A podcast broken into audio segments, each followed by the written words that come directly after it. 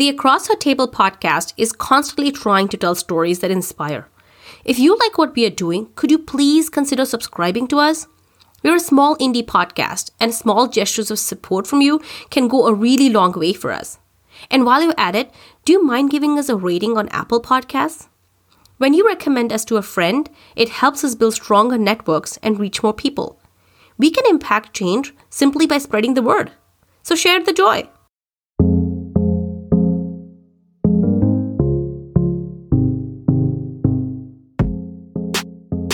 This is Mifra Abid, and you're listening to Across Her Table, a podcast where we talk to amazing Canadian women with immigrant roots and how they're shaping the social narrative in this country.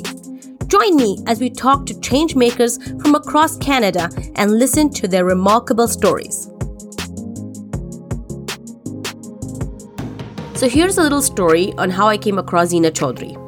I was looking at potential guests for the podcast, and that's when I chanced upon a YouTube video of Zina giving a talk.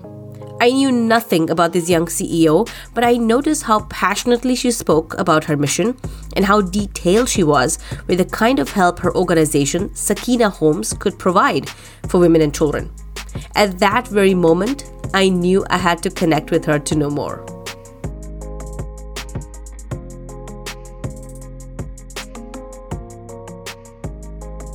Let me just back up a little and tell our guests how we connected. And I was looking you up on Facebook and I saw this picture of you uh, on a boat.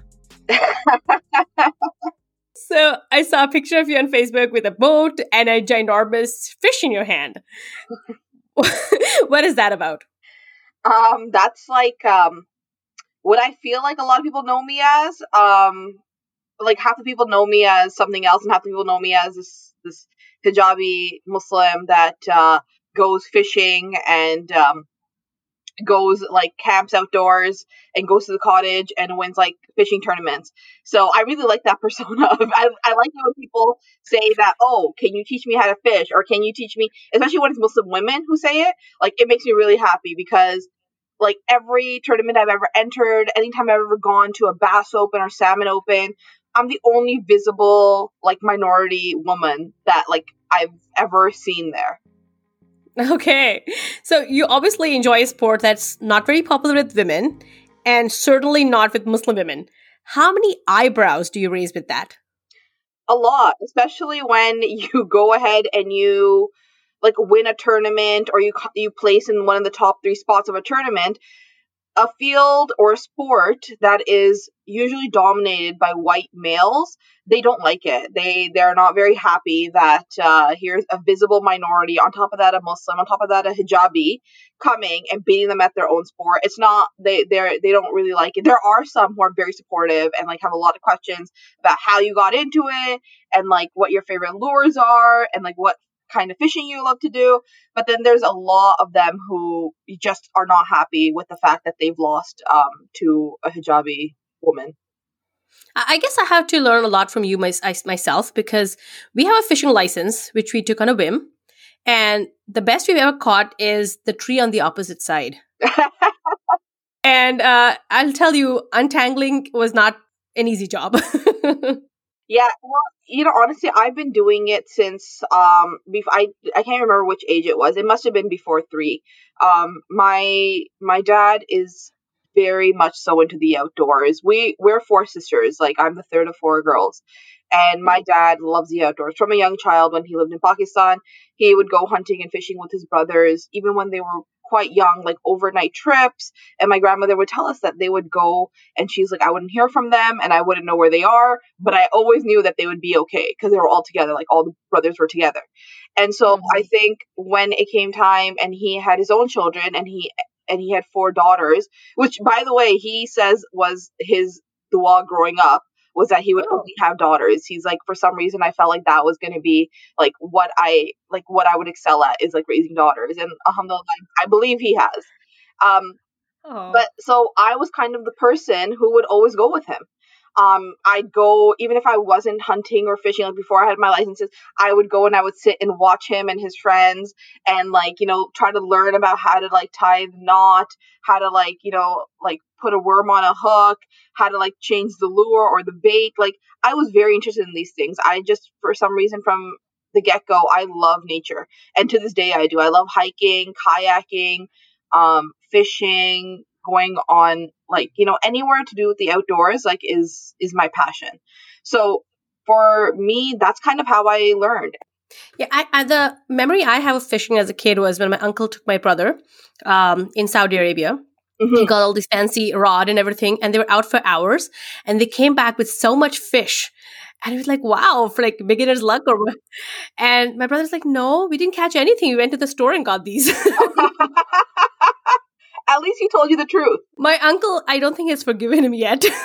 At least he told you the truth. Yeah, he was he was just like eight or nine years old, so I didn't think not telling the truth as an option for him. That's so sweet. So, Zina, you also love podcasts. I do. So, uh, what kind of genres do you listen to, or what's on your playlist? So, honestly, business ones. In my room, I have one entire wall is just bookshelves. Like Ooh. from wall to wall, from ceiling to floor. It's just wow. Books. And I can tell you over half of those books are business books. Like that's what I love. So when it comes to podcasts, naturally I was drawn towards that as well. One of my favorite podcasts um, that I like listening to because I think it has a lot of good information in this field on it is actually Jenna Kutcher's Goal Digger Post podcast, and that's G O A L, not G O L D.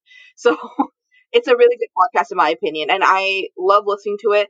Um, believe it or not, I did also listen to an episode of yours. Ooh, thank you. Before, like, I had agreed to be on the show, and it was before I think you had even approached me to be on, uh, on, on across the table. Um, and that that goes to show that the people that you're bringing on, like, have a network of people who love to hear from them. Um, and that's why you know we we we want to listen to what you have to say, and you know the people that you bring on and the topics that you choose to discuss are very very important uh, for our community. So I think that's you know the biggest pull towards your podcast is that it's things that we should all know and we should all be aware of, and you know they're good, bad, and ugly. We we want to know it, and you're the one who brings it to the table for us. Oh, thank you. That's that's a lot of validation. You know, thank you. because there are a lot of moments when I'm second guessing myself and saying, is it even worth it? Is anyone listening? So thank you. That means a lot, actually. No, absolutely. Like, you know what? I know validation is a big thing. We all go through that um, piece of imposter syndrome that, you know, I kind of just fell into this. Why am I doing this? Are people actually listening? Do people actually like it? And I'll tell you right now, from someone from an outside perspective, like I actually really do enjoy your podcast.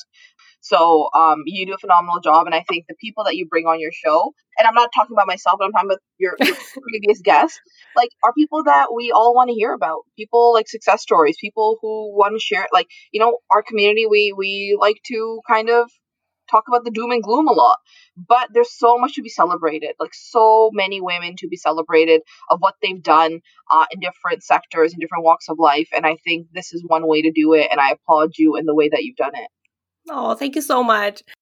Let's talk about your trajectory. Now, how does a law grad who's also a sailing and fishing enthusiast become the CEO of a women's shelter? Um, people don't believe me when I say it, but I kind of fell into it. Um, I went to do my master's of law in human rights law um, in Wales, UK. And when I came back, um, I had this idea of, you know, I wanted to work um, for a large organization like the UN or the EU or something like that. And I came back, and you know, lo and behold, my mom brings this case up with me, and it's you know a family friend of ours, and she says, "Can you help this person out?" And I said, "You know, family law really isn't my forte. Like, I don't know what to tell you." And she's like, "No, just help her like navigate the system." She's like, "You know the social service system. You know, like you know." like in terms of like the courts, like what happens and all that. So she just needs some support. So I said, okay. So I, you know, kind of helped her. And as I was helping her navigate the system, realized that, oh my God, there is virtually nothing out here for, you know, South Asian women, let alone Arab women or Muslim women. So mm-hmm. why do we why are there no services targeted towards them with their languages, with their cultural sensitivity, with their religious sensitivity? So for me that was a really big thing that I saw. Well, that's an unusual path you took there. So what happened next? After that, um, you know, I, I kind of thought of the idea of, you know, how do we do this? How do we, you know, and I was like, maybe I should put a resource list together. Maybe I should, you know, do this. And then at that time, I came across, like, I was donating some stuff and I came across an organization that was planning on kind of dealing with this, like saying, like, let's open a transitional home for Muslim women. And so I expressed my interest and kind of my background to them uh, when I went to go donate some things. And they said, oh, yeah, we'll get back to you. Uh, I didn't hear back from them for maybe even a year and a half, two years, when I saw a job posting online uh, for a role with them. So I applied, got the job, and you know that's kind of how I fell into the sector. And a few years later, you know, I saw more gaps um, that were being addressed, and you know, it was it was a matter of you know, we are getting calls from these Muslim women who need assistance. And, you know, can we provide them with support outside of actual physical transitional homes? Um, and the organization I was with was doing great work. Like, I, like, you know, fantastic work with bringing these women in and making sure that they got the services they needed. But I saw a huge gap of women who didn't necessarily need to move into a transitional home or like geographically could not move into one of the transitional homes. Um, and so remote casework for me was a really big thing that I wanted to focus on. And I thought that, you know, we could add more services as well in home and out outside of the home.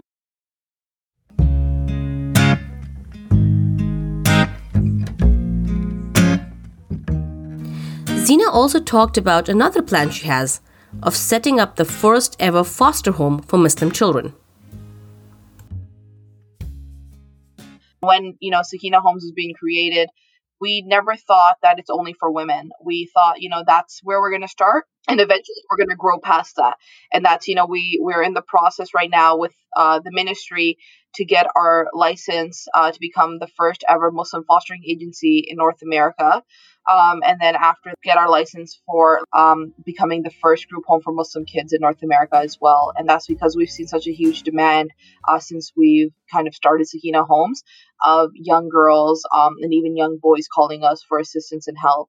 Uh, where they may be, you know, either living at home and being abused, or they may be living in a foster family with non-Muslims and saying, you know, there's always alcohol, we don't, there's pork on the table, and we don't know what to do.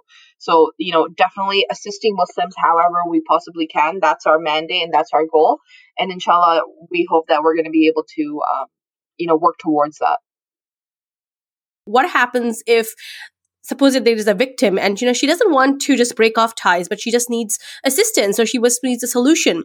What kind of supports uh, like could she access? Definitely one of the biggest things that Sakina Homes brought to the table was we were the first sheltering organization to bring reconciliation uh, to the table and say that if you want this service, it's here for you. We would get a lot of women uh, coming to us saying that, you know, there's no physical abuse. I think it's just misunderstandings. And we need someone who we can have that we can go to and get this counseling from and, you know, go through this process with them. And so, because it was demanded so much, uh, we decided to roll out a reconciliation program. So for us, Sakina Homes, you know, was born out of a necessity of gaps that were in the system. You know, for us, that's really important because there's nothing better than bringing two people together stronger than ever in a healthy relationship. Um, it's not always that, you know, that, you know, she's left her home and that's it. Don't ever go back to him, divorce him, leave him. You know, we hear about that a lot. Um, so for us, it was not that. It was like, okay, hang on. If they're saying that they weren't physically abused, that there was just misunderstandings, that there's a third party involved, and what they need is reconciliation and some like marital counseling, why are we not willing to provide that to them? Why are we going straight to here's how you do your divorce and here's how you get alimony and like why are we doing that? So that's what that's what our entire thing was that it's being demanded from us. Like we should now rise to the, the occasion and actually give it to those who need it. That's actually amazing because uh, a lot of people don't approach help because they think it's going to be either or. You know, it's so it's like a sense of finality, and because they can't confront that, they don't seek any help. So I think that's a great middle path that you're kind of discovering. You know. No, absolutely. That's, you know, and a lot of our services are dictated by what the demand is. Um, we started a life skills uh, program that allows the women and children who live in our home to access services that learn they can learn about budgeting they can learn about public transit they can learn about credit cards getting your first credit card getting your first cell phone because a lot of these women don't ever have experience in this kind of stuff mm-hmm. so for us i think that was a big thing too like you know let them dictate what they need from us so that's where this life skills program was born from. That's where legal services was born from. That's where, you know, reconciliation was born from because it's their recovery that we are trying to help them with and their, you know, them getting back on their feet. So let them tell us what they need. I want to circle back to the to the topic of abuse actually. You know, a lot of people think that my family and my inner circle cannot possibly have an incident of abuse. How do you deal with that kind of denial? does it have repercussion like do people tend to dismiss victims or overlook abusers because of this denial yeah absolutely i mean we see it every day but i'm gonna i want to start this off by saying that uh, the taboo about uh, abuse is not um, special for us as Muslims, South Asians, Arabs. It's not. It's not special to us. It's. It's. You know. It, it's actually widespread. Um, a lot of different um, communities um, ethnicities, cultures, religions see this as well. Um, so I do want to, you know, definitely make sure that we all know that, you know, we are not the only ones who see uh, abuse for some reason still as a taboo topic to talk about. Mm-hmm. And, you know, I think the fact that we do consider it as a taboo topic and we don't want to talk about, we don't want to, uh, you know, understand it and come face to face with it and figure out how to address it because we believe it won't happen to us or someone that we know is so sad because you never know what someone is going through. It could be the person that you're praying next to, it could be your neighbor, it could be your sibling, it could be your mother, it could be your brother, it could be anybody. Um, and that's one thing. It rarely rears its ugly head uh, out in public. And I think during the pandemic, we've definitely seen this as well. So for us, you know, the more we talk about it and the more I encourage people to talk about domestic violence the more we talk about it, the more power we give to those survivors. The less we talk about it, the more power we give to those abusers. So I think definitely when we take a look at this and we say, let's talk about it, it's not because it's a cool thing to talk about or because it's fun to talk about. If you pretend like it's not there, survivors won't know what's out there to help them. They won't know that there's people out there who are going to support them through this. There's such a stigma uh, around this and it's considered such a dirty word that you know i was abused even if you're if you're not the abuser it's considered so dirty for you to say you know i was abused and for that we need to ensure that we erase that stigma and our job as a community as a society is to provide those who have gone through this with as much help as they possibly need or want because we failed them in the get-go and now we can't fail them again but this is the taboo bit. What about the guilt? The victim may say, oh, should I be seeking help in the first place? Do I become the villain of the story if I do? I've talked to some women and it's like, what if it's not as bad as it looks like? What if it's all in my head? And what if I'm just breaking up my family because my tolerance levels are low? Do you deal with that kind of? Uh, uh... Oh, absolutely. I think on a daily basis, I think even women, they always, you know, will come back around to that. Like, you know, but did I give it my best shot? Did I have enough patience? Could I have put up with it more? Could I have hidden it from the children?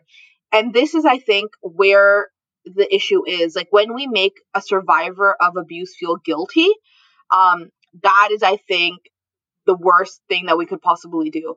Um, women stay in these situations um, much until even sometimes the time of them dying um, or being murdered because they feel like they need to stay as a backbone of the family. I can't tell you how many women have come to us and they've said our mothers have told us that it's death before divorce. We'd rather see you dead than see you divorced. Oh. you are the backbone of this family. You will not break your family apart. You will not leave your children without a two parent home.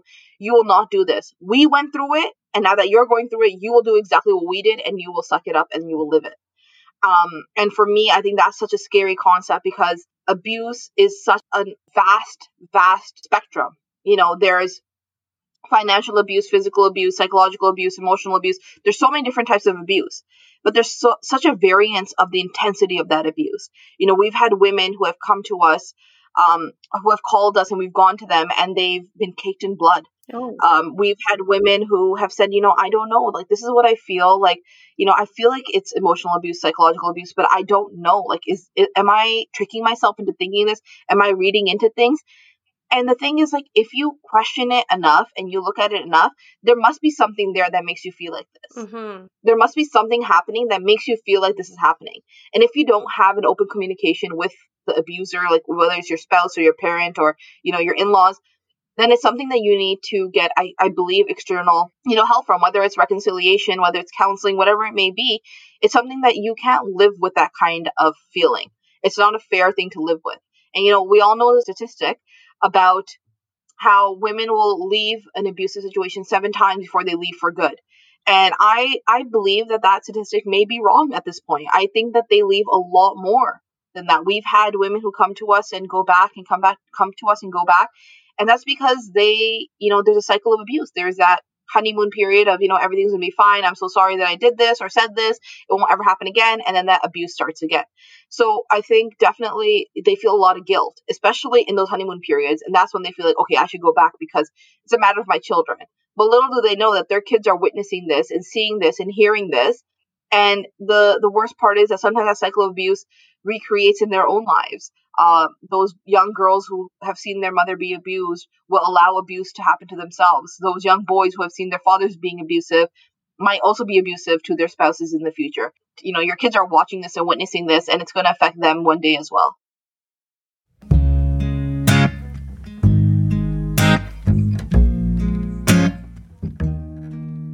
Have talked about several times, I've been watching you, about how the number of uh, reported abuse cases has skyrocketed during the pandemic. So, two questions. Why do you think that's happening? And number two, how is Sakina dealing with this surge? So, when last March in 2020, when uh, the pandemic first hit, that's I think when I would say that everything kind of came to head. Uh, through that, we saw our numbers, our call volume increased 700%. That's a very large increase for us. We, you know, we saw not only were people calling because the abuse had gotten worse for them, some people were calling because the abuse had actually just started.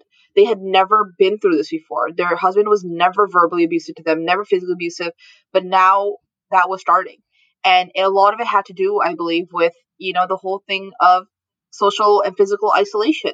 These people were locked in homes um, where it was never meant to be like your, your life is never meant to be like that, where you're locked in a house with just the people that you live with and you can't see anyone else, can't do anything else. Um, you know, for the entire time. And we saw it go to an extreme, like an, an unacceptable extreme. We had a woman call us and she said, you know, my husband has sent away uh, our children to my parents' house, telling my parents that I have COVID. So the kids need to be at their house. And she's like, but I don't. And like, the reason why he did that is because now he has free reign and a blank check to do whatever he wants. Um, he can, you know, hit me on my face if he wants. He can leave a scar. He can leave a bruise, and no one's there to witness it. The kids are not here. It's just me and him. She's like, I'm scared. I've, she's like, I've never been this scared for my life because she's like, he's uncontrollable at this point. So I think definitely it was not only the intensity, but the number of abusive situations that was rising. And I think it was on. It wasn't only physical abuse that we were looking at. We had young girls calling us saying that you know we don't have food at home. We would normally eat at school because our friends would bring us some food and then after school we'd go to our friends homes and we'd eat there but now that we can't do that because of covid we're not sure how to eat and we just need food because you know our brother or our father won't give us food to eat so there was just so much happening and it was such different cases and such different variances that you know it was it felt like i'll be honest when we were in it like in may and june it felt like we would never get out of it it felt like we were drowning um, it felt like you know every time we picked up a call, there was like five calls that we missed. Mm-hmm. So for us, like it was like, how do we get a control? Like how can we do? Like how can we help people when we can't even handle it ourselves? And that's when we, you know, got some grant money and hired more people on to to, to come onto the team because we just could not handle uh, what was happening. And alhamdulillah, you know, as the year went on, we saw those numbers kind of plateau and we saw that, you know, we were able to now handle the call volume coming in and we were we were better equipped uh, that if we were ever to see a rise of those numbers again, that we were better equipped to deal with them this time. Um, and alhamdulillah, I'm so, so blessed and happy to share that, you know, we never had a single outbreak in any of our transitional homes. We are very, very lucky in that respect. It, we have every policy and procedure in place. We get the houses, each house sanitized uh, twice a month, deep cleaned as well. Uh, same with our office space, gets sanitized every single week. So for us, it, you know, it was a really big thing to ensure that we're not only helping those out there, but we're helping and making sure that we're taking care of everybody who works uh, with Sakina Homes as well. There's so much going on here, and obviously this requires resources. So, how do you manage the funding? Because obviously, obviously these resources cost uh, money. So, how do you arrange for that? Absolutely. So, so from day one, we've been privately funded. That means a donor like me and you will give us their zakat or their sadaqah, and we will run based on that. And that means that you know we never got any government funding. However, when COVID hit, um, government funding was made available for emergency funds mm-hmm. to help offset these costs of hiring more staff on, more hours, PPE, whatever we would need. Uh, government funding was made available to uh, violence against women um, shelters and transitional homes. So, alhamdulillah, we did get funding from that. Um, and that definitely did help us kind of, you know, alleviate that burden. We have brilliant partners, though. I have to say that, alhamdulillah, in this community, we have fantastic organizational partners, um, including but not limited to the Muslim Association of Canada, who has supported us from day one and always given us funding for our remote work. Um, Ask Foundation is uh, a charitable organization that actually funds the entire Brampton project. Uh, we have Penny Appeal, who you know has supported us with so many different projects that we have and latest like you know the latest project they've helped with is our foster agency project and our london transitional home so you know even if our donations the vast majority are coming from the public like the you know the general public we are so lucky that there's so many organizations that believe in our vision and believe in our mission that they also want to be part of it and help us and help these women um, who we're helping as well. Mm-hmm, mm-hmm. Now, I can see two routes here. Uh, one is if someone wants to help Sakina, what should they do? But more importantly, what should we as a community do to mitigate this problem in the first place? The cycle of abuse, the the culture of abuse, uh, if there exists one. So, how, how do we address that? So I think the for for the first question, if they if anyone wants to help Sakina Homes, there's a few ways. The number one thing is make dua for us and for those that we help. And that inshallah we are able to continue helping those that need it and the number of those who are in need decreases over time. That's our goal.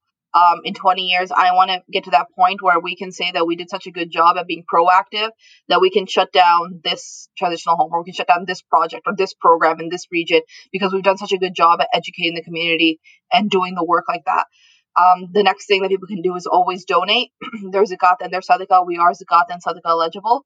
Uh, we do separate both um, funds and make sure that we use them in the best manner possible and in the correct manner um, as um, dictated in Islam. Uh, people can also volunteer with us. Um, and I think one of the biggest things is get to know about what we do so that if you ever come across someone who needs our services, you know what we do and you can refer them to us and we can inshallah help them as well. Um, in terms of what can we do as a community, I think again, education is such a big part of it. Educating yourself to see the first signs of abuse, educating um, ourselves or our children or our loved ones before they get married on what the what are the rights and responsibilities of you as a husband? What are the rights and responsibilities of you as a wife, as a mother-in-law, as a daughter-in-law, as a son-in-law? Because I think a lot of the the reasons why people come to us is because they don't understand in Islam what their rights and responsibilities are. So so I think that's our biggest, the biggest thing that we look at is, you know, how do we do this? And I think education is the biggest thing here. That was Zina Chaudhry, CEO of Sakina Homes. So much to unpack after listening to her. If you would like to be part of the solution to stop the cycle of abuse, do consider some of her recommendations. It's not a one woman solution, it takes a village. This is me, Mifra Abid, signing off. Until next time. Our podcast is available on Spotify, Apple Podcasts, Google Podcasts, iHeartRadio, and basically wherever you get your podcast from. We're, of course, also available on our website, acrosshertable.com. Don't forget to subscribe and rate us, folks.